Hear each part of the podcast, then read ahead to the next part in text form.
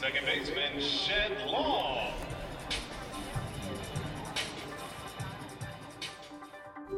When I get that call, first call I'm making, I gotta call my parents. And I mean, it's just gonna be, I don't know, a dream, you know?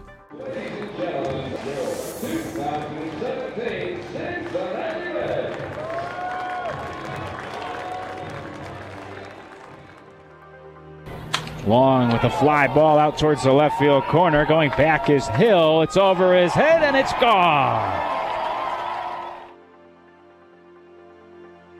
I'm C. Trent Rosecrans, and this is Great American Dream, the story of the minor leagues, told through the eyes of Red second base prospect Shed Long.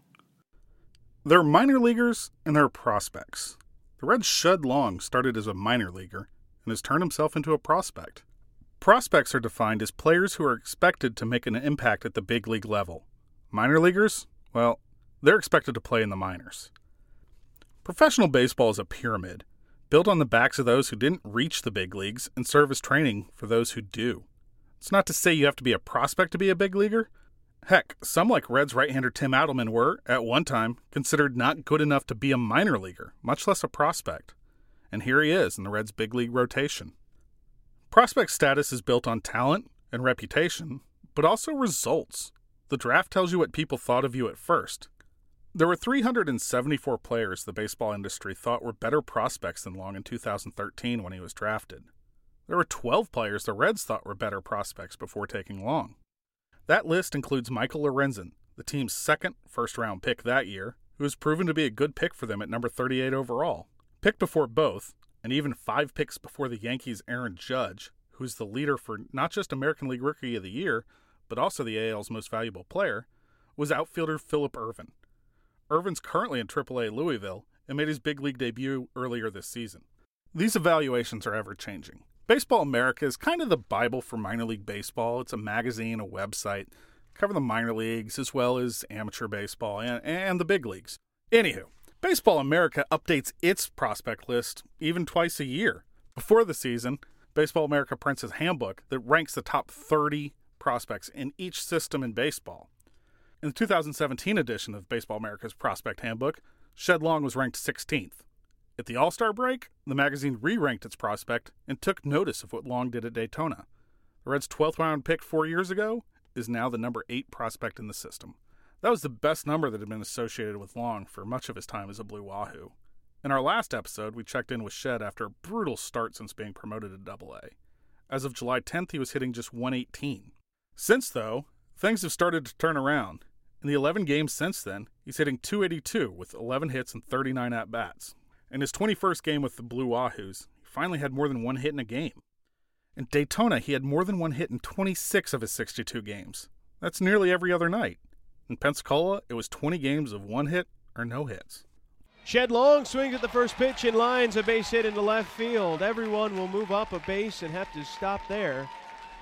But now there's a bases loaded jam here for Michael Mater. Only one out still for the catcher Joe Hudson. All right, watch your phone. The alert should be coming in no time now that Long is the triple shy of the cycle. While prospect lists are opinions, the results are there for all to see. At number eight in the red system, Shed Long's now solidly in the prospect category. Yeah, you know, balls are just. I mean, the only thing is, just balls are starting to fall. You know, I mean, the numbers don't tell for how I've been playing, and I mean, everybody that's watching knows that. Because I mean, I can't tell you how many line drives I've hit right at someone. Heck, robbed of a home run, so I mean, it hasn't been the best luck, but yeah, balls are starting to fall now. So you know, things will be back to normal for real soon. In baseball, now prospects are more than just players; they're also commodities. July is full of prospect talk because the trade deadline is looming. July 31st is the non-waiver trade deadline. It's not that teams can't make trades after July 31st, it's just that they become more complicated. July 31st is the day where teams let the baseball world know if they're going to try to make a run at the playoffs or if they're conceding the rest of the season. There are buyers and sellers, and prospects are the currency. That means whatever happens at the big league level can impact the players in the minors.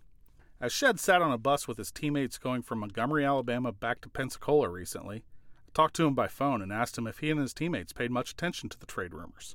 I mean, we we see we see what trades are going on and who's being talked about being traded, but I mean that's that's not really something we worry about. I mean, we talk about it sometimes, you know, who we think might get traded or something, or, you know, but Yeah. it's not really something that we just really just focus on or anything. Because the Reds clearly aren't trying to get active big leaguers to push for a playoff run, Shed Long and the rest of the Blue Wahoos don't really have to worry too much about being uprooted and moved to a new organization. The Reds are more likely to lose an existing player on the big league roster and add to the minor league depth. That's what happened last year when the Reds traded Jay Bruce to the Mets. Bruce, a three time All Star, was sent to the Mets at the deadline for two minor leaguers left hander Max Wotell and Dilson Herrera, a second baseman. That's where things get interesting. Long as a second baseman, there's only room for one everyday second baseman at the big league level. While Woodle is a young left hander and hasn't had prospect status bestowed upon him, Herrera had. Herrera, 22 at the time of the trade, made his big league debut at 20. He was also a top 100 prospect in baseball by Baseball America. He had 49 big league games under his belt. When you're in the minors, you not only have to work your way up the ladder, sometimes you have to leapfrog others as well. Herrera is another obstacle in the way to Long's big league dream, or at least that's the view from the outside. Long, though, is more pragmatic. He said he can't look at it like that. In the end, both Long and Herrera, as well as other second basemen like former first rounder Alex Blandino, are all there to help the Cincinnati Reds win. Infighting, jealousy, or anything else just isn't productive. I asked him about it. I mean, I saw it, you know, and I, I looked and seen who he was, but I mean, I I'm not really worried about it, and I didn't really worry about it then. You know, I I had the attitude of, you know, I handle my business and I do what I do. Then I'll be there, you know, no matter who it is. For minor leaguers whose teams are in contention, it can be different.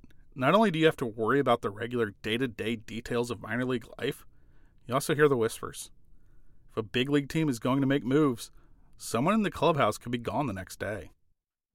Two years ago, as a member of the Royals organization, Brandon Finnegan had heard his name as a possible trade candidate, but he brushed it aside. Uh, no, the Royals actually had told my agent that they had no intentions of trading me. So that's that was uh, that's what kind of made me mad about the trade is that they lied pretty much straight to my face. But um, I mean, once it happened, I was mad for a little bit, but then once I got over here, I was completely fine. Um, they gave the Reds gave me a, a way better opportunity than the Royals were ever going to give me, and you know I wasn't. That's not trashing the Royals. That's just that's just stating the fact. I mean, I did well out of the pen for them, and that's all they knew about me. So, um, but the Reds, you know, they wanted to give me a chance, and they have, and uh, I've so far I've done a pretty good job of, of uh, you know, showing them I could start. So I mean, I got I got lucky. When um when it happened, what do you? What's the first thing you do? Because it's it's it's uprooting everything, and, and it's not like it's in the majors where everything's taken care of you. For in the minors, it's a little different. Uh, yeah, I mean, I just got sent down a day before, two days before, so. Um, I mean, honestly, nothing, nothing really changed. Um, I just picked my shit up and left, pretty much. um, I, I called my parents, told them what happened. Um, you know, talked to my agent, and then I went to the hotel, picked up all my stuff, and left, and st- had to head to Louisville for a couple weeks, and I was here. Baseball, you hear all the time, is a game of adjustments. You adjust from pitch to pitch, at bat to at bat, game to game. Players have to react to what has happened, but adapt and move on quickly. Same happens with a trade. There is an advantage for a young player getting traded. For the most part, a prospect coming over in a trade will be filling a need for his new organization. The team that gives up a prospect isn't expecting that player to fill an immediate need, or else they wouldn't make the trade. For example, when the Reds needed a starting pitcher before the 2012 season, they went out and got Matt Latos and gave up several prospects that would go on to become All Stars. Still, it filled a need for the Reds, and of those three players that were then minor leaguers and would go on to success elsewhere, two of them were position players who were blocked by others. Yonder Alonso was definitely a first baseman first and foremost. Despite his great season for Oakland this year, he was never going to unseat Joey Votto. The Reds decided to keep Devin Mesoraco and trade Yasmani Grandal. Mesoraco was an All Star in 2014 and Grandal the next year.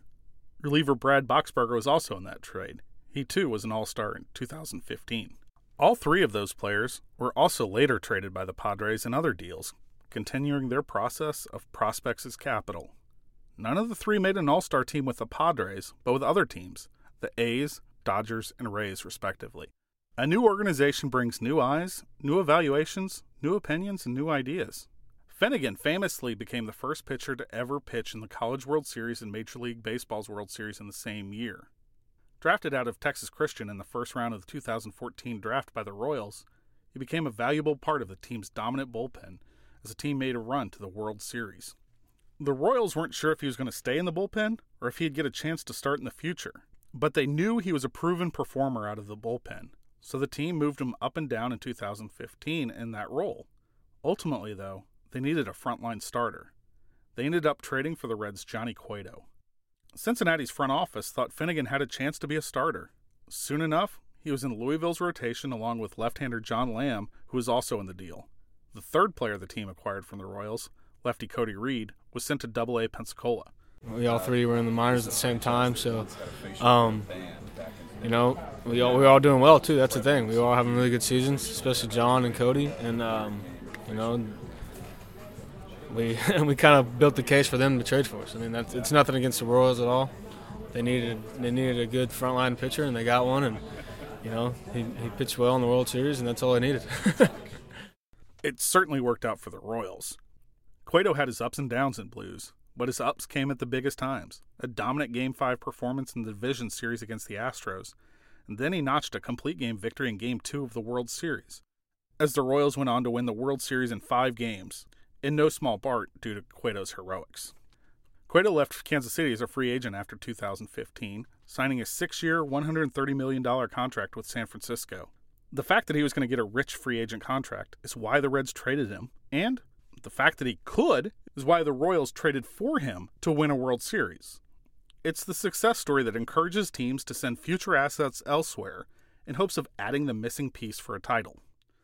Quick aside here Every player who plays for a World Series team that year traditionally gets a championship ring. Finnegan, who contributed both on and off the field for the Royals title, has one. It was definitely bittersweet to leave, but I mean, I still keep in touch with all of them and still talk to them a lot. So, um, you know, I'm very thankful for the opportunities I was given over there, but um, I got a great one here too. it had to be weird though that year to watch them in the World Series. Oh, it was definitely tough. It was it kind of made me mad at, at one point, but then again, it's just like you know they they worked hard, they deserved it. So uh, I was definitely very happy for them. Um, still got a ring. it's, it's, definitely different than you know being there though. So, um, but it was definitely tough to watch for sure. Especially because you had been in the World Series yeah. the year. Yeah, before. I was there the year before, and I knew if I was still a part of the organization, I would have been there that year. So, but it's I mean it's part of the game. I'm not the first person to ever be traded. I'm not going to be the last. Finnegan wasn't even the last player to be traded to the Reds in 2015. Four days after the Reds traded Cueto to the Royals, the team sent another starting pitcher, Mike Leake, to the Giants. The headliner in that deal was a right handed pitcher named Keury Mella. The other player in the deal for the Reds was a corner infielder that had actually homered off Leake in his big league debut the year before, but he wasn't seen as part of the Giants' future. Red Scouts saw a player they thought had the athleticism to play in the outfield. That was Adam Duvall, who at the time was playing for the Giants' AAA team in Sacramento. Like, he was literally playing for them at just that time. He recalls the day of the trade. He was in Sacramento playing first base against Las Vegas and Dilson Herrera. He had already had two hits in that game and knocked in his 80th run of the year. They, uh, the trainer, the trainer called me to the side and said, "Hey, I got a phone call for you." And I'm like, "What?" I'm like, "That probably can't be good." Um, so he pulled me into the bathroom and gave me the phone. It was the GM, Bobby Evans, and he said, "Hey, um, you know, you just got traded, um, but it's still pending, so you're still going to go out there and play." So. Duvall went back out to the field for the eighth inning and struck out looking to start the bottom of the inning. He was replaced in the field in the top of the ninth because, by that time, he was no longer property of the Giants, but the Reds and then came out and said, "Hey man, go pack your bags. You're, you know, you're traded." So that's how I found out. What was your first thought? Uh, you know, I mean, it was it was very bittersweet because I, you know, I had spent five years in the in the you know system, and um, you know, but again, I was getting to come home closer to my home and in Louisville, and so you know, I was excited for the new opportunity. That takes some of the sting off it that you're going to Louisville. Yeah, yeah. I mean, um, you know, that's my home. That's my hometown, and so I got to play in front of them, and then eventually made it back up here. So it's one of those things that nobody wants to get traded, but a lot of times it can give you a, a new opportunity, a new lease. I mean, you're playing third base there, weren't you? Yeah, I was playing some third and some first, um, and, and I played a little bit of outfield with them, but um, mostly infield, and then you know come here and pick up the outfield, and you know got a good opportunity. I remember that day when Walt Jocketty was telling us the trade. He said, you know, this guy's played first and third, but we really, our scouts really think he can play the outfield. It's it's amazing sometimes what somebody from the outside sees that, that other people don't. Yeah, I mean sometimes you know you kind of get stuck inside the box, and um, you know, and you know it's just something that happened, and I'm thankful for it, and because you know I enjoy playing the outfield, and you know obviously I've had a great opportunity here. Duvall, like Finnegan, was up with the Reds at the end of 2015 both getting a chance to return to the big leagues. Finnegan, now as a starter, and Duvall, now as an outfielder. Finnegan would lead the Reds in starts in 2015, and Duvall would make the All Star team and be rated by many statistical models as the best defensive left fielder in the National League. It's easy for players to fixate on the website MLBTradeRumors.com or what an agent or a teammate is telling them. But at the end of the day, it's still baseball. Every player in the game has to perform to stay in baseball. It's as simple as that. If a player performs, he's going to be wanted, either by his organization or another. So, what is a player to do at the trade deadline? Play ball. Regardless of the rest, it's all that matters. To me, I'm not really looking at it every day like, oh, who's in the trade rumors or am I going to be traded or anything. I mean, I'm not, I'm not worrying about it. I mean, if I'm traded, then hey, you know, it happened. But that's that's definitely one of the least of my worries. You know, honestly, it's just a blessing to just be on the field now. You know. Yeah. And I mean, to be able to do what I'm doing every day, doing what I love. I mean, you, you can't you can't want a better life, honestly. Next on Great American Dream.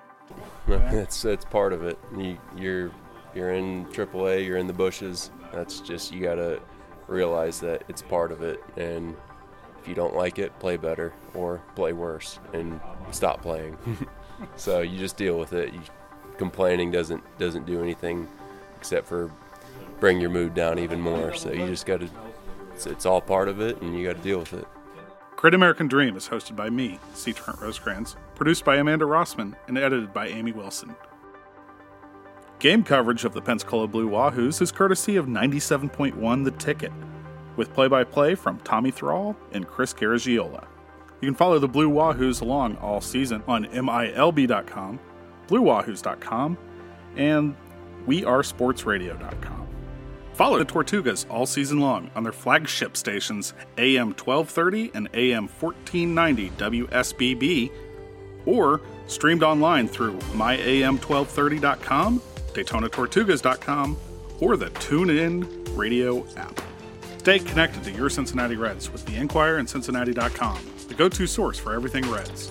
Never miss an update by signing up for a digital subscription that provides complete real time coverage of all the games, a terrific mobile app for both your phone and iPad, and the news you won't get anywhere else.